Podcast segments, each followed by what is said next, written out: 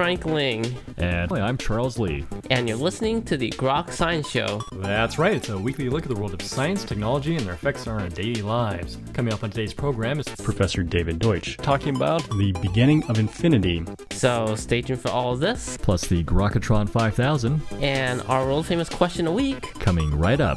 Here. On the Grok's Science Show.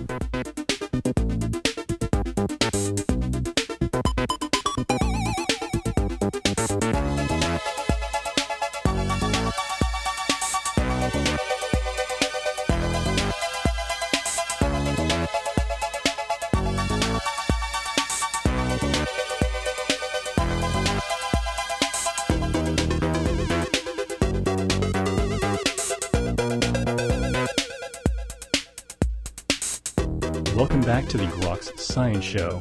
Well, science is constantly in the search for explanations about the world around us, but our explanations of the world are incomplete, and the search for better ones is ongoing. What consists of a good explanation, and how do these explanations evolve? Well, joining us today to discuss this issue is Professor David Deutsch. Professor Deutsch is a professor of physics at Oxford University and a Fellow of the Royal Society. Author of numerous scientific and popular works, including The Fabric of Reality, his latest work, The Beginning of Infinity, Explanations that Transform the World, explores this topic for a general audience. And Professor Deutsch, we're very pleased to have you today on the Grok Science Show. Well, thank you for having me. Well, this is really a pleasure since this is, like your previous book, a fascinating read, The Beginning of Infinity, which you talk about explanations as really being kind of the driver for human existence. I'm curious if tell us, how do explanations come about and how do we decide among explanations that are good versus those that don't fit reality? The idea of an explanation being good is my solution to what you might call the centuries-old problem of how come things work, how come science works, and all previous methods of trying to understand things like, what makes the stars shine and so on just didn't work. They just didn't make any headway at all. And the standard answer for that in the case of science has been that we have testable theories now, and previously theories were untestable, so you couldn't ever tell the difference between rival theories, and so you could never make progress. But I think for various reasons that's inadequate because, for example, many myths are also testable, but they're still not capable of making progress. And my idea is that a good explanation is one that accounts for something in reality, purports to account for something in reality, where it is hard to vary. That's the key thing. In other words, a slightly different account would not account for that thing as well. And so that's a good explanation. The nice thing about the idea of a good explanation is that within science it explains why testability is the criterion for good science. But good explanation applies beyond science as well. It applies in philosophy and politics and morality and aesthetics and everything. And I try to cover all those things in the book. So whereas testability is a criteria for deciding among explanations, what about in those fields where testability is not possible? Well, there, testability is just a special case of hard to vary. So, for example, if you had an idea that no one's allowed to steal except you, and that's the moral thing, then the thing is that theory is easy to vary because as a moral explanation, it's just as good as no one's allowed to steal except me, or no one's allowed to steal except you and me, and so on. And so countless variations of that idea, all with different exceptions, and none of those exceptions have a better moral explanation than any of the others. Whereas the idea that no one should steal doesn't make an exception, doesn't have to explain the exception, and therefore it's a better moral explanation. How about the idea that everyone should steal? Yes, so one of the nice things about this critical worldview, which, by the way, isn't mine, it's due to the philosopher Karl Popper originally, I just applied it to this idea of good explanations, is that no criterion of criticism is excluded a priori. So you can exclude something, but all of them have to contribute to this good explanation feature. So the idea of that everyone should steal also has this property that it's hard to vary, but it doesn't account for the thing it's supposed to account for because if everyone could steal, that would have obvious practical disadvantages, like running out of things to steal. I'm sure everyone just shifts things around ad infinitum. But yes, this too is discussed in the book, by the way, in a little cameo appearance by Generi Socrates, who suggests this very idea. So regarding how explanations come about, you argue that the notion that ideas coming through experience and rather than from evidence to theory. Yes, I argue that that is wrong, and that really what happens is that the validation via being a good explanation comes first, and only in the rare and fortunate case where we have more than one good explanation do we then apply, well, in the case of science, do we then apply experimental testing. So the overwhelming majority of theories, even testable theories that you could think of, are never tested because they are bad explanations. And the example I gave in my first book was, what about the theory that eating a kilogram of grass will cure the common cold? Well, the thing is, that's a perfectly testable theory, but no one will ever test it because it is a bad explanation. There's nothing that goes with it that would distinguish between that and the theory that 1.1 kilograms of grass will cure the common cold, or 0.9 or whatever. And therefore you could never know when you had tested it. In general, by the way, it's impossible to test any theory that doesn't come with an explanation. And one of the things I criticize in the book is theories in the less hard sciences, shall we say, in sciences like psychology and so on, where one just makes a hypothesis about how humans are without an underlying explanation for why they are like that. And those theories, I think, can't truly be tested, even though in their form they may resemble testable theories. So, given that some theories are untested, is it possible that there is a limit to what we can know? I argue that there isn't, or rather, there are limits imposed by things like mathematics and the laws of physics themselves. So it's possible that we shall never be able to know, in the case of physics, we shall never be able to know what Julius Caesar ate for his last meal before he was assassinated. But what we shall always be able to do is solve problems. So the issue of what Julius Caesar ate for his last meal will never be something that keeps anyone awake at night. Conversely, any of the things that are capable of keeping a person awake at night, worrying about them, are soluble. And they are soluble by creating knowledge, and knowledge is created by trying to create better explanations by criticizing and varying existing explanations. So these explanations allow us then to transform the world, and that's really what gives humans power over reality in a sense. Yes, there's a deep connection built into nature, and in the book I try to argue why this must be so. A connection between understanding the world and controlling it. On the face of it, those are two very different things. You know, you may understand why an asteroid is heading towards the Earth and going to obliterate us. You may be able to work it out down to the last decimal place, but that in itself doesn't enable you to prevent it. But this deep connection says that with enough knowledge, understanding always is connected with the corresponding control. And that's why science is linked with technology. And that's why the unlimited nature of science, which to deny that is essentially to believe in the supernatural, that the unlimited scope of science leads to an unlimited scope of technology, which means that things which are problematic to us are always going to be soluble with sufficient technological knowledge, such as disease and death and the ability to travel in space and so on. Oftentimes it seems that technology precedes the scientific explanation, such that something is engineered and then the reason why it works is discovered later. This used to be much more true than it is today, and it's becoming ever less true. That as both science and technology become more sophisticated, it's becoming more and more a case of working out why something must work and then building it. A very good example of this is in the science of medicine, where, let's say, 100 years ago, the mode of action of medicines was basically unknown. We were lucky if we were right about the idea that a particular medicine does work.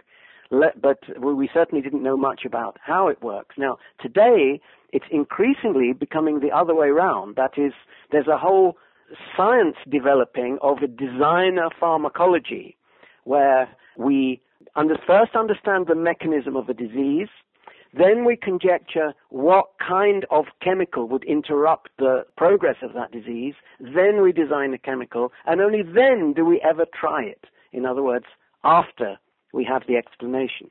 And the more sophisticated science and technology get, the more it is the case that these rules of thumb type knowledge, which are really uncreatively generated, are being superseded by creatively generated good explanations. It's sort of difficult then to see how the general model then fits into the humanities and economics. Yes, economics is a difficult case because it is sort of half science and half philosophy. And in science, we must have testable theories. And in philosophy, it's a terrible mistake to require testable theories. And so economics has sort of got itself into a tangle by confusing the two. But a more extreme case so I don't actually discuss economics in the book, though I do discuss political philosophy. But there is the matter of aesthetics, where almost everybody would say that what is beautiful or ugly is just a matter of personal taste, and calling it a matter of taste, it has been taken to be synonymous with saying that there is no objective truth of the matter. But I have an argument in the book that there must be an objective truth of the matter, and the argument is drawn from the co-evolution of flowers and insects. Basically, the notion of beauty on which, or attractiveness, on which flowers and insects have co-evolved and converged, we can understand from the theory of evolution why they have evolved the flowers to generate a particular patterns to meet a particular criterion, and insects to use that same criterion to decide what flowers to visit. It's easy to understand that via the ordinary theory of evolution, but the mystery then is, why do humans also reliably find that same thing attractive when we didn't have that co-evolution?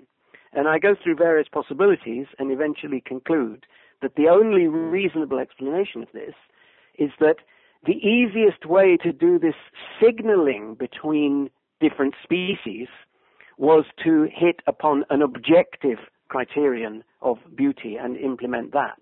And that's why humans also find flowers beautiful. And so it's the flowers and the insects and the humans and no one else. I think you can only explain this via the theory that this beauty is objective. So that the universe actually has a criteria for what is beautiful. Exactly. Strangely, the idea that that should be so, it runs counter to the prevailing, what can I call it, the prevailing rational worldview. But I think that there's no escaping it.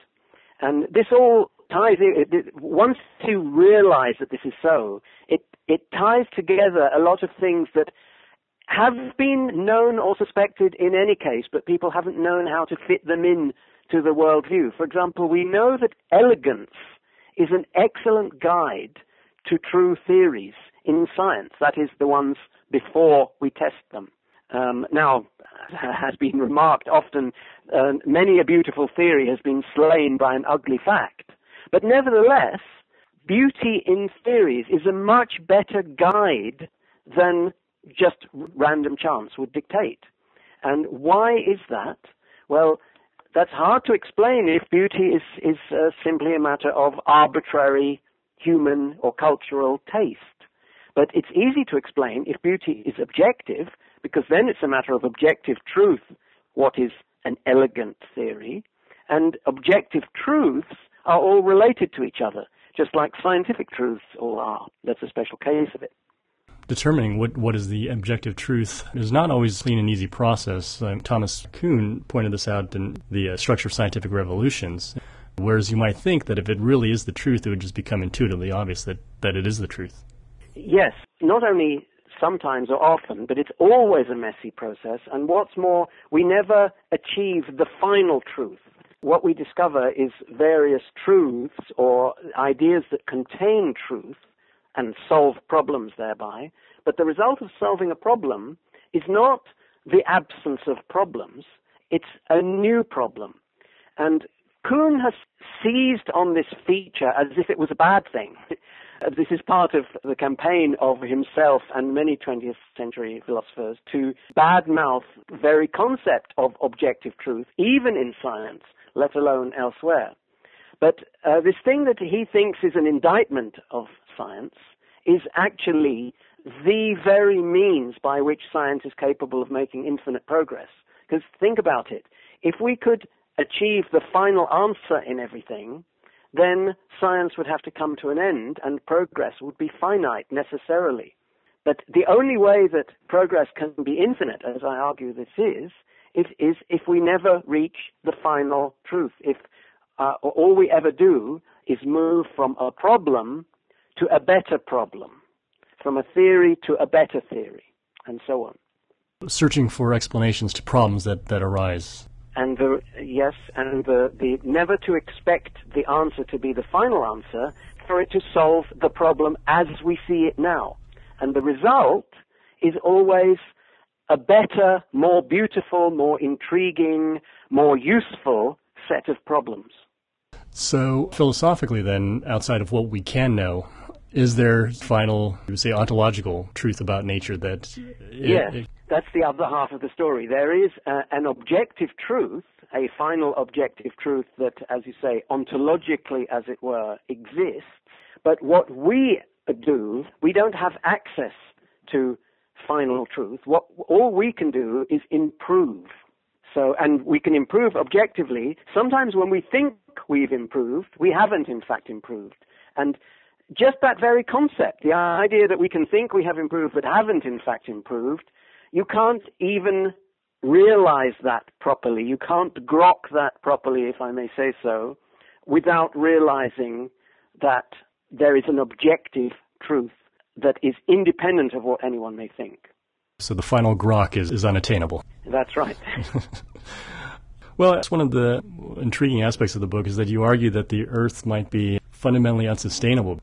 Yes, the world just is unsustainable. The 99.9% of all species that have ever existed have been wiped out by the very Earth on which they evolved. So, and all of our sister species were wiped out by the same environment that they grew up in. And the Great Rift Valley in Africa, where our species evolved, could hardly support any people by present-day standards, and those that it did support, it supported only in tremendous misery, like it does with nearly all species. Nature is not only red in tooth and claw, it's cruel. It's full of starvation and slavery and sickness and conflict and so on. It's only humans that can improve things, and that's what we do.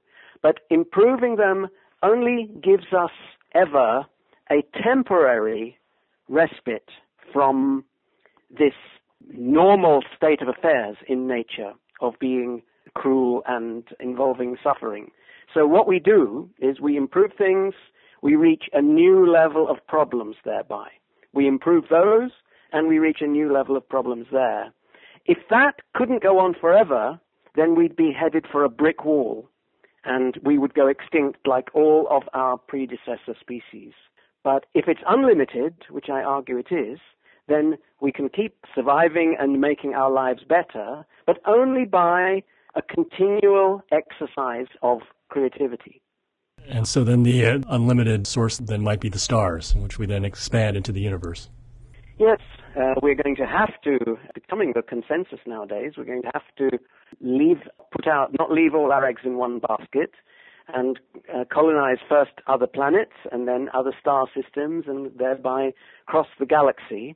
But we will also be exploring downwards into nanotechnology and deeper understanding of atoms and physical processes at the fundamental level. And in fact, the two will go together, as they always have. The question is whether the distinctively human way of existing namely to improve things and thereby change them and thereby encounter new problems and have things get better, whether that is inherently finite or whether it's unlimited. And if it's inherently finite, then we are doomed no matter what we do. But if it's unlimited, which I argue that it is, then we may not be doomed. In that case, whether we are doomed or not depends on what decisions we make, whether we make decisions in the rational way of trying to find better explanations, or whether we try irrational ways of, for example, seeking stasis, such as sustainability, which I think is a very poor aim for a guiding principle for human decisions. Well, here's to unlimited progress, then. Yeah, I couldn't agree more.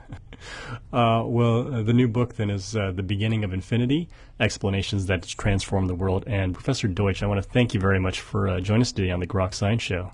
Well, thank you for having me. It's very interesting. All right. Well, it was our pleasure. And if you do have a few minutes, we would quickly like to play our game, the Grokatron 5000. Okay. All right, it's time to play the game, the Grokatron 5000. It is our supercomputer formerly known as Deep Blue. And today the Grokatron 5000 has chosen the topic, do they have a good explanation for the world? So for the following five individuals, the Grokatron 5000 would like to know if they hold a good explanation for the world or not, and maybe a little reason why. Professor Deutsch, ready to play the game? Certainly. Okay, here we go. Person number one, does he have a good explanation? It's variety show host Simon Cowell. I haven't heard Simon Cowell give any explanation of anything, so I'd have to say no. Okay. All right. Well, number two, it's the soccer great David Beckham. Now, he definitely has good explanations, but they might be inexplicit. That is, they may not be expressed in words. What a great sportsman has is knowledge that is not necessarily expressible in words. If it were, then they could pass it on much more easily to other people.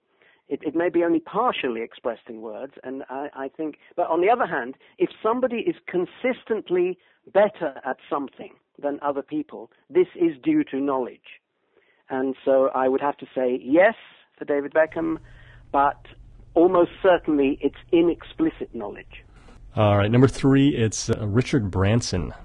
Anyone who's a self-made billionaire knows stuff. I think, and it might be, again, inexplicit or it might be explicit. I think that Richard Branson certainly has a large amount of inexplicit knowledge about how to run organizations and also about how to tune products to the market. I haven't actually heard explicit theories from him, so I can't judge his explicit theories, I'm afraid. And again, if somebody does anything a lot better than other people who are trying to do it, it's because they know something, and that has got to be at the explanations at some level. Mm. Well, I'm curious about number four, then. It's Sharon Osbourne, the wife of Ozzy Osbourne. Okay, well, I know who that is, but I'm afraid that I have never seen any evidence of, haven't seen her in action. Okay.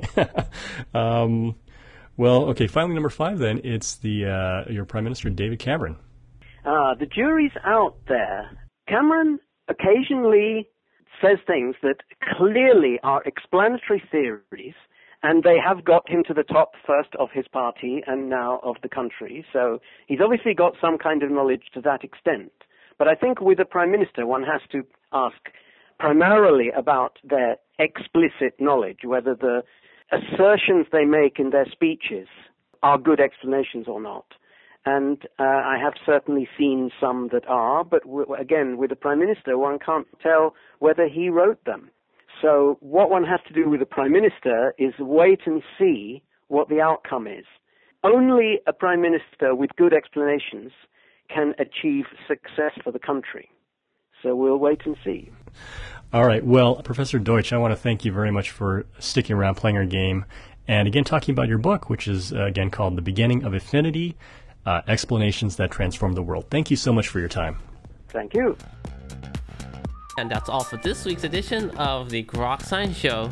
Make sure you tune in next week for more from the world of science and technology. If you'd like to contact us here, you can email us at science@groks.net. For Grok Science, I'm Frank Ling.